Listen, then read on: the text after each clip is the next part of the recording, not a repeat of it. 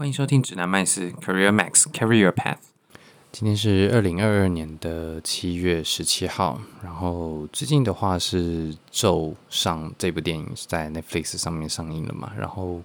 啊，就看到就是有很多啊、新闻媒体啊什么的在报道说，哎，这个在 Netflix 上面啊、就是创下了不错的记录，然后国外的很多观众也都很喜欢这部片，观看率还有。热门啊、也都也都有上热门榜之类的。那但是中国就就有新闻，就是提到说，哦，中国那边有用可能哔哩哔哩或者是其他的呃网站去看，然后我猜应该非常高几率会是盗版的啦，因为这些。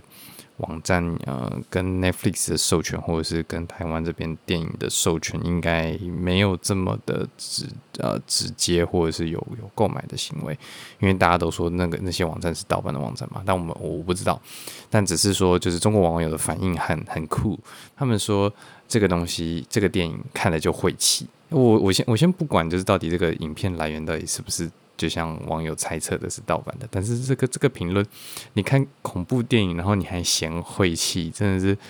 非常非常有趣，非常可爱 啊！我我我看到这个报道，我是笑了非常久。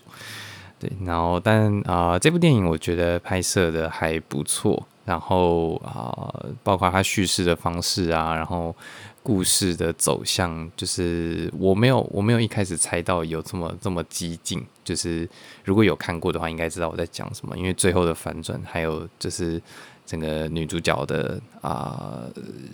行为的解释的方法，就发现可以完全用另外一套方式去解释嘛。那它也呼应了片片头的这个这个。呃，两个提示，因为它片头最最重要的提示就是说，哎，这个世界长什么样子？这个世界真实的样貌其实是随着观测者去变动的。然后刚好我后来这个印象就留在我心中了。然后因为之前在。念量子力学的时候，其实也量子力学就有一个部分是在讲说，哦，如果一个事物你没有去观测它的话，那它呃可能会有多种状态叠加在一起。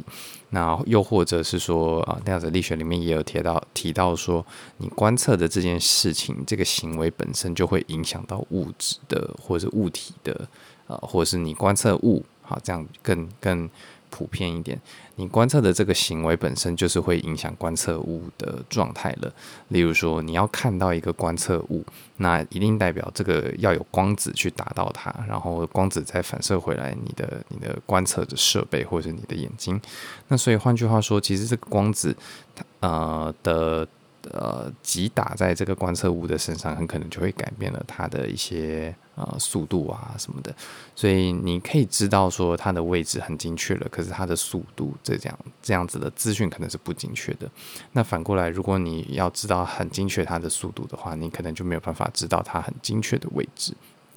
然后啊、万事万物很多事情就是会回回回到量子力学的第一个啊，我刚提到的第一个点啊，就是。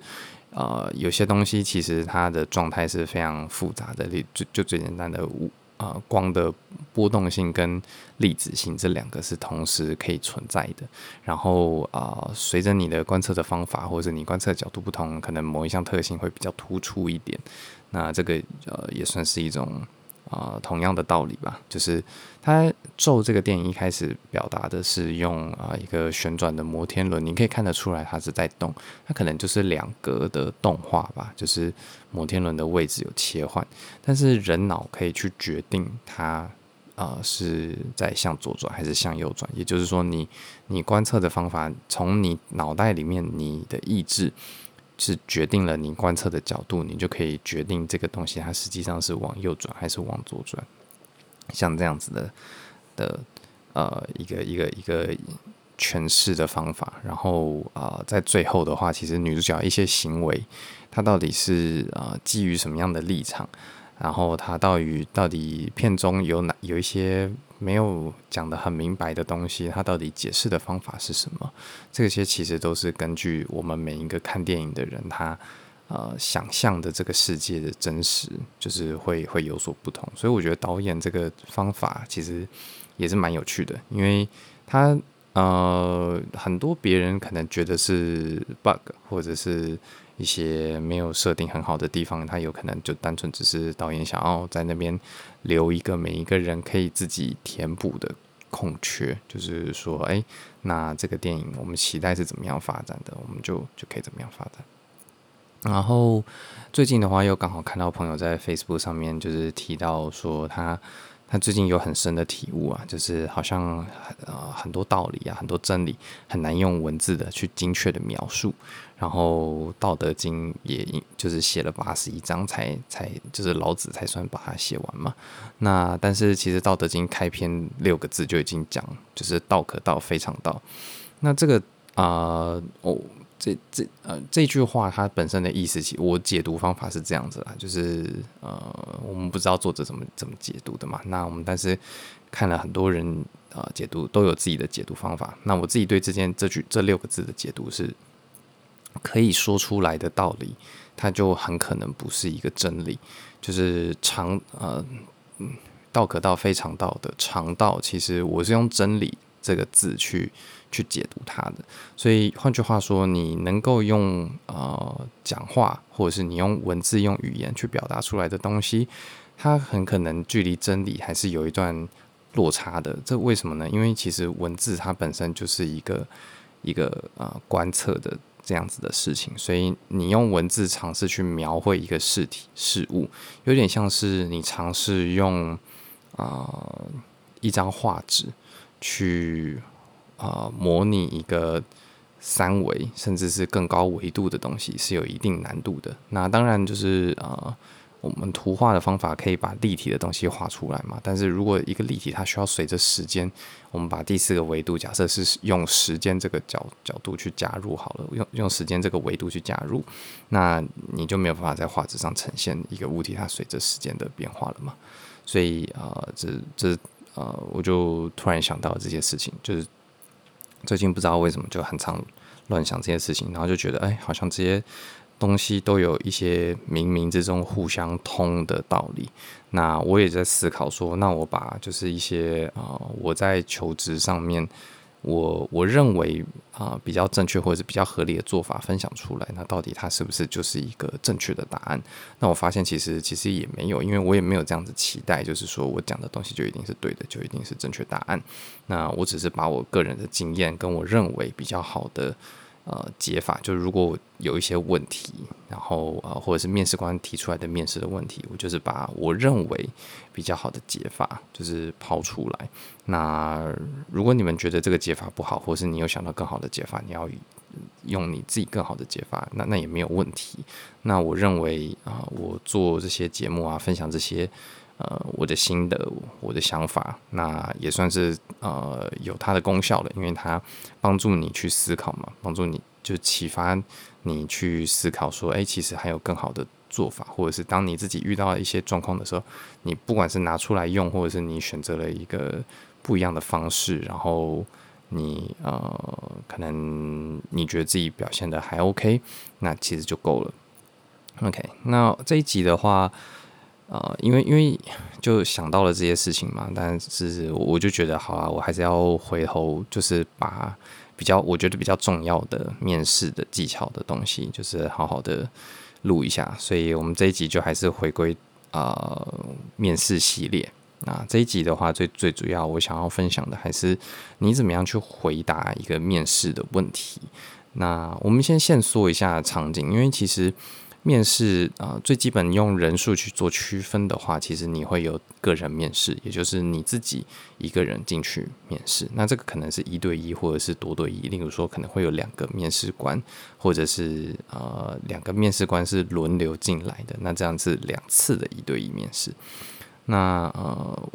另外一种人数是是呃求职者有多位的时候，所以比较小规模的可能是三到五位的这个小型的团体面试。那可能更大型的，我甚至有参加过二十多人，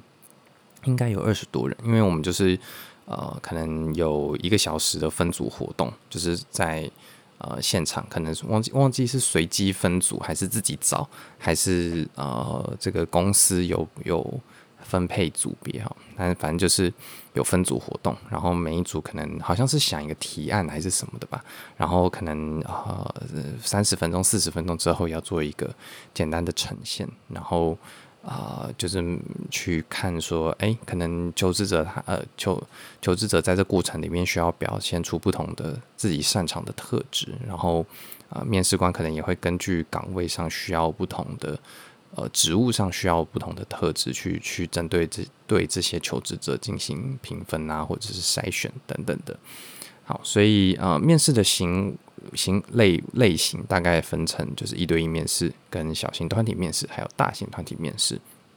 那在这几个面试里面，你需要做的事情都不太一样。好，那呃，我们就先聚焦在一对一团体面试，因为这个。呃，应该比较多人会遇到。然后，不管你是呃小型团体面试还是大型大型团体面试，你到最后其实应该都还是会进入一对一面试的环节，或者是多对一面试，就是求职者只剩下你一个人的这个状况。那这个状况的话，它有一个一个好处，就是呃，因为没有其他求职者去分散面试官的注意力还有时间，所以换句话说。你可以独享所有面试官的时间跟注意力，那你的回答当然相对的也必须要呃更加的呃洗练，或者是更加的呃有架构，然后篇幅要足够。那很多问题就可能，如果你是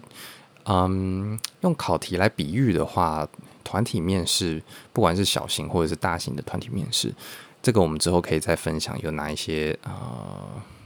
就是撇步啊，或者是要注意的东西。但是不管是哪一个类型的团体面试，基本上都是属于简答题类型的。有的时候甚至是你个人的呃人格特质的展现。例如说，你要展现的是领导力呢，还是说你抢不到 leader 的位置？就是组长这个位置呃已经都被人家抢走了。那你怎么样去扮演好一个呃团队合作，或者是？或者是在不是在领导者的角色里面去表现出 leadership，因为 leadership 不是一个只存在于啊、小组的组长才会有的东西。你怎么样让整个团队能够往前进，也是一个 leadership 的展现。所以其实队员或者是组员也是可以展现 leadership 的。那这个我们之后可以在啊、可能下礼拜吧，如果我没有忘记的话，就下礼拜来录这个主题。好，但是回到回到刚才讲的，以考题来比喻的话，团体面试比较像是简答题。你可能需要在每一次你表现或者是你有发言机会的时候，问题的答案都需要是简短的。那但是你如果是呃一个求职者个人面试的时候，啊、你的回答就是不能简答题，甚至可能是是非题，这样子的回答是完全不 OK 的。你可以想象，就是你如果去跟一个啊啊、新认识的人单独出去约会，结果你你想办法开了什么话题，然后结果他都只回答是不是，或者是他就回答说啊、很很内容很简短。你问他哎几岁哦三十，然后哎那你从小是在哪里长大的哦？呃，台北，呃，台中，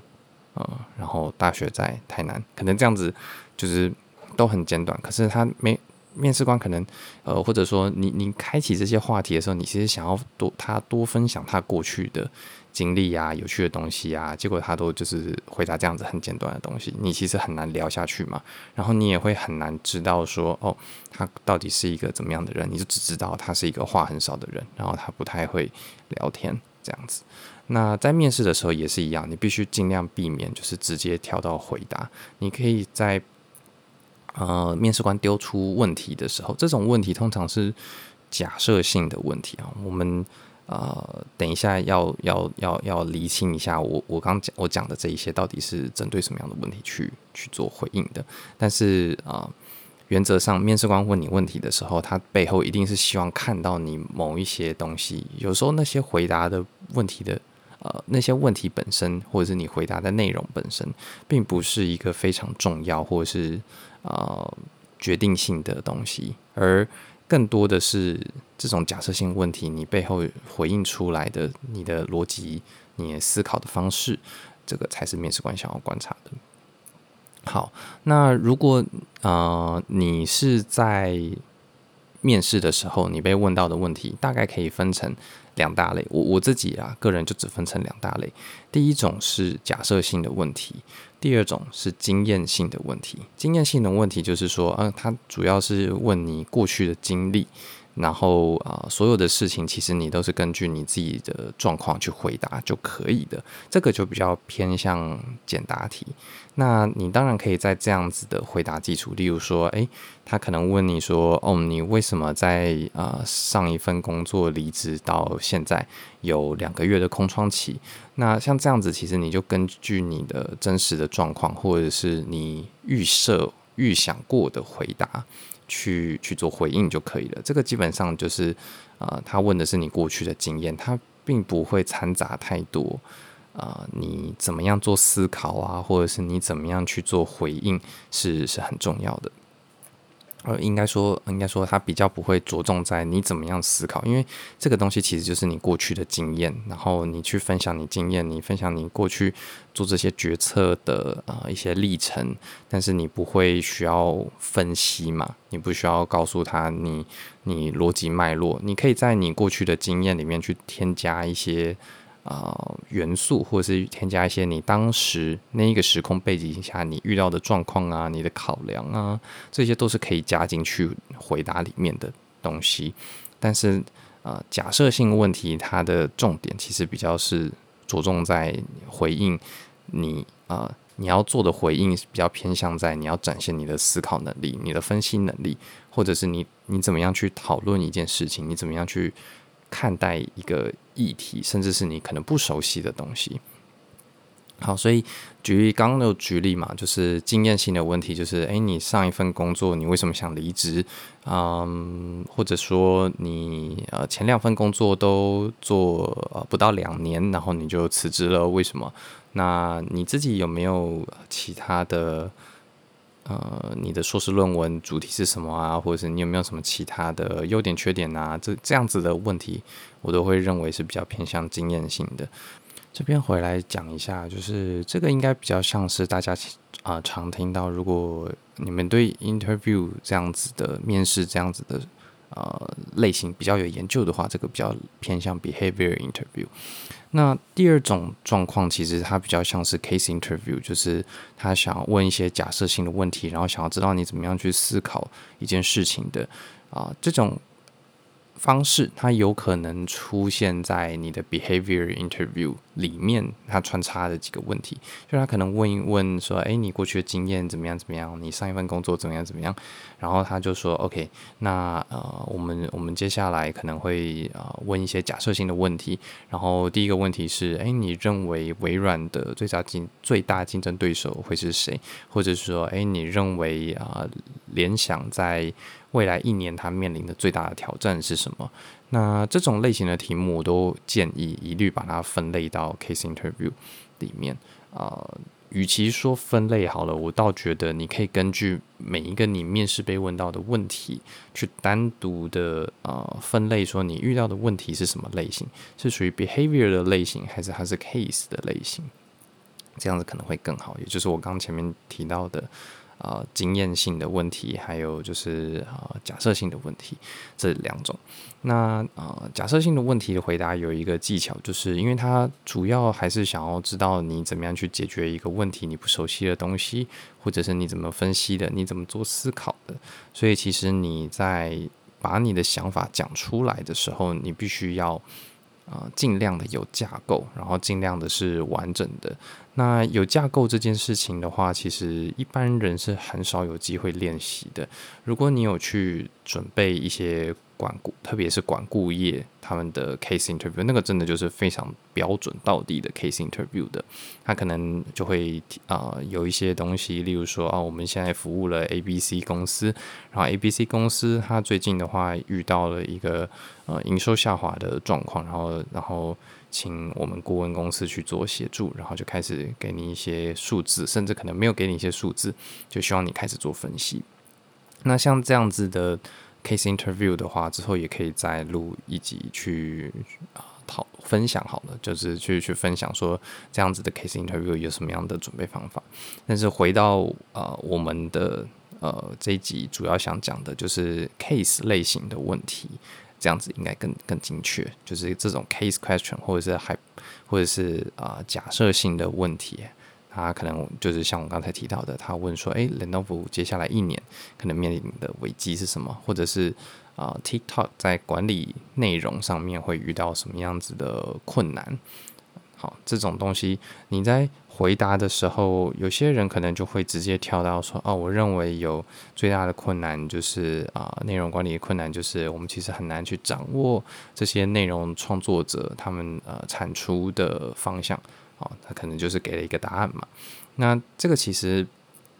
很多人，几乎可能百分之九十以上的人，他在听到这种问题的时候，他们都会很本能的直接先丢一个答案。那这个做法，我不是说错，然后我也没有说呃不好，我只是说，如果你做的工作是比较偏向呃需要。呃，或者说面你你你认为你打听到的消息是这样子的工作是比较需要呃分析性质重一点的工作，那这样子的回答可能是还不够完整的。为什么呢？因为其实你在提供这样子的答案的时候，你并没有阐述你为什么会从啊、TikTok 的内容管理的困境突然跳到了就是啊、这个哎我刚才。举了什么例子？内容观点的困境，然后啊、你就怎么怎么跳到了这个内容创作者他的方向是很难做做控管的这件事情，其实是有有一点跳跃的。那你的整个思考的过程，你是怎么样思考到这一步的？那还有就是，除了这个内容管理者的困境之外，你还有没有什么其他想到的困境？这个很容易被追问。那你可能就是会突然又陷入另外一个沉思，然后给出一另外一个答案。所以在为了避免这样子的状况，就是有一个方法，就是你真的去模仿 case interview 的方式来回答这种类型的问题，是最理想的。Case interview 它最重要的，我自己的认为啊，它最重要的就是你在回答一个问题的时候，你必须要先丢出一个框架，这个框架的好坏也是有一个标准的。那但是不管怎么样，你就是要先有一个很简单、很基本的框架来帮助你思考，帮助你跟面试官一起讨论接下来的内容。所以回到 TikTok 内容管理这件事情好了，你可能就可以丢出一个基本的框架，说啊，我们在内容管理上面的话，其实最基本就会有三个不同的角色在这里面。第一个是 TikTok 的营运方，也就是 TikTok 这公司嘛；再来是内容创作者嘛；啊，再来是观众嘛。那你在这个内容管理上面，对这三个角色会有什么样子的个别会有什么样子的困境？你这样子下去讨论的时候，你的范围就不会那么的限缩。那当然，嗯，你可有的时候可能会发现这个框架不够好，因为你可能会发现说，诶，那政府或者是公部门好了，他们像 NCC 最近好像准备要推动，不知道是推动还是，反正就是想要去呃审让这些 Facebook 啊，然后 Instagram 啊，然后 TikTok 这种。社群平台就是进行一些呃言论审查吗？还是控管？就是想要避免假新闻呐、啊，然后还有一些负面的资讯、错误的资讯在上面流通的这种问题。啊，公部门有提出这样子的要求，好了，那公部门的这样子的要求是不是也是对？呃，这个 TikTok 的内容管理做了一些有有一些负面的影响，或者是有一些带来的一些困境。但是政府这个角色，或者是公部门这个角色，在刚才我提的框架里面，就是没有被纳入的。所以这个框架可能。呃，不是一百分，但是你可以可以帮助你有系统性的往下的讨论，那这个就是好的第一步了。所以呃，在面试遇到这样子的问题的时候，尽量就是有框架的去回答这件事情。呃，回到最开始，可能我提到的就是《道德经》讲的嘛，“道可道，非常道”，就是你可以讲得出来的东西，很可能不不是真理；你可以讲得出的这个框架，很可能就不是一个最完美的框架。可是。这个还它它只是一个帮助你讨论的东西，所以你也不用太纠结什么样子的框架是对的，还是什么样子框架是错的。那甚至你的框架只区分了啊、呃，就是呃创作者跟观众好了，那其实还是好的嘛，因为你至少比起你刚才一开始单独丢出来的创作者的面临的困境，那呃，你也可能也会考虑到，哎，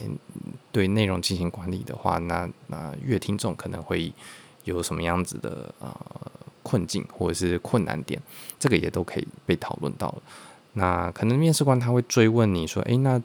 平台营运方，你假设去 TikTok 面试，他可能问了你这个问题，那他可能就会说，那你认为就是公司这方面有又有什么样子的困境？那可能你就可以再把公司这个角色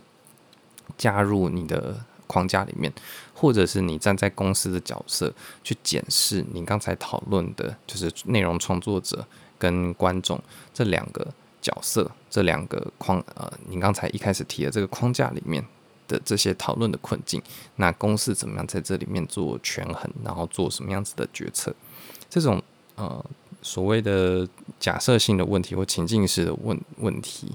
呃，我发现最近其实有越来越多的公司会用这样子的方式去进行面试。那当然，它的好处就像我前面讲的，它是可以看出呃。这个面试者是怎么样进行思考的？然后面试者是不是能够有系统性的去思考，能够去讨论事情？那讨论的内容是不是符合呃所谓的业界常识或者是 domain knowledge？就是面试者是不是有 domain knowledge 的？这个也都是可以看得出来的。那当然，呃，你如果对这个产业非常的熟悉，你可能很容易就知道说哦。这个困境，我可能就是看看 A 跟 B 这两件事情就可以了。可是有的时候有一些工作，它可能更要求的是，呃，你在思考问题、解决问题 （problem solving） 这种技巧的话，那他可能会希望你有更多的啊、这些把你的思考脉络啊，把你的呃分析的过程都讲出来、分享出来，然后的。这样子的面试方式，那如果面试的是一个比较资深的位置，或者是需要很大量的呃 domain knowledge 这种呃专业领域的知识的话，那其实呃有这样子的分析还是还是一件好事情，因为它永远可以帮助你思考得更全面，然后你在面试的时候也会看起来更专业，你是一个有所准备，而且你是一个呃就是。可以用资讯或者是用讨论的方式去去引导一个讨论的，去带领一个讨论的。那这个回答的方式，因为很容易变得比较长，因为你要先丢一个框架嘛。那你可能会斟酌说，哦，这个框架里面有三个元素，然后这三个元素可能。第一个元素因为什么缘故，所以我觉得不是很重要，或者说我们觉得不需要讨论。那第二个元素跟第三个元素因为什么关系，所以我会往下多讨论一些。然后第二个元素，巴拉巴，第三个元素，巴拉巴，然后这样子往下讨论。那他的回答很明显就是比较冗长一点，所以在团体面试里面，基本上。啊、你被问到这种问题的时候，尤其是那种大家可能要抢答，或者是大家要轮流表述自己的想法，好了，都不太适合这样子的回答方式，因为很容易变得比较像比较冗长一点。那呃，这一集就先分享到这边。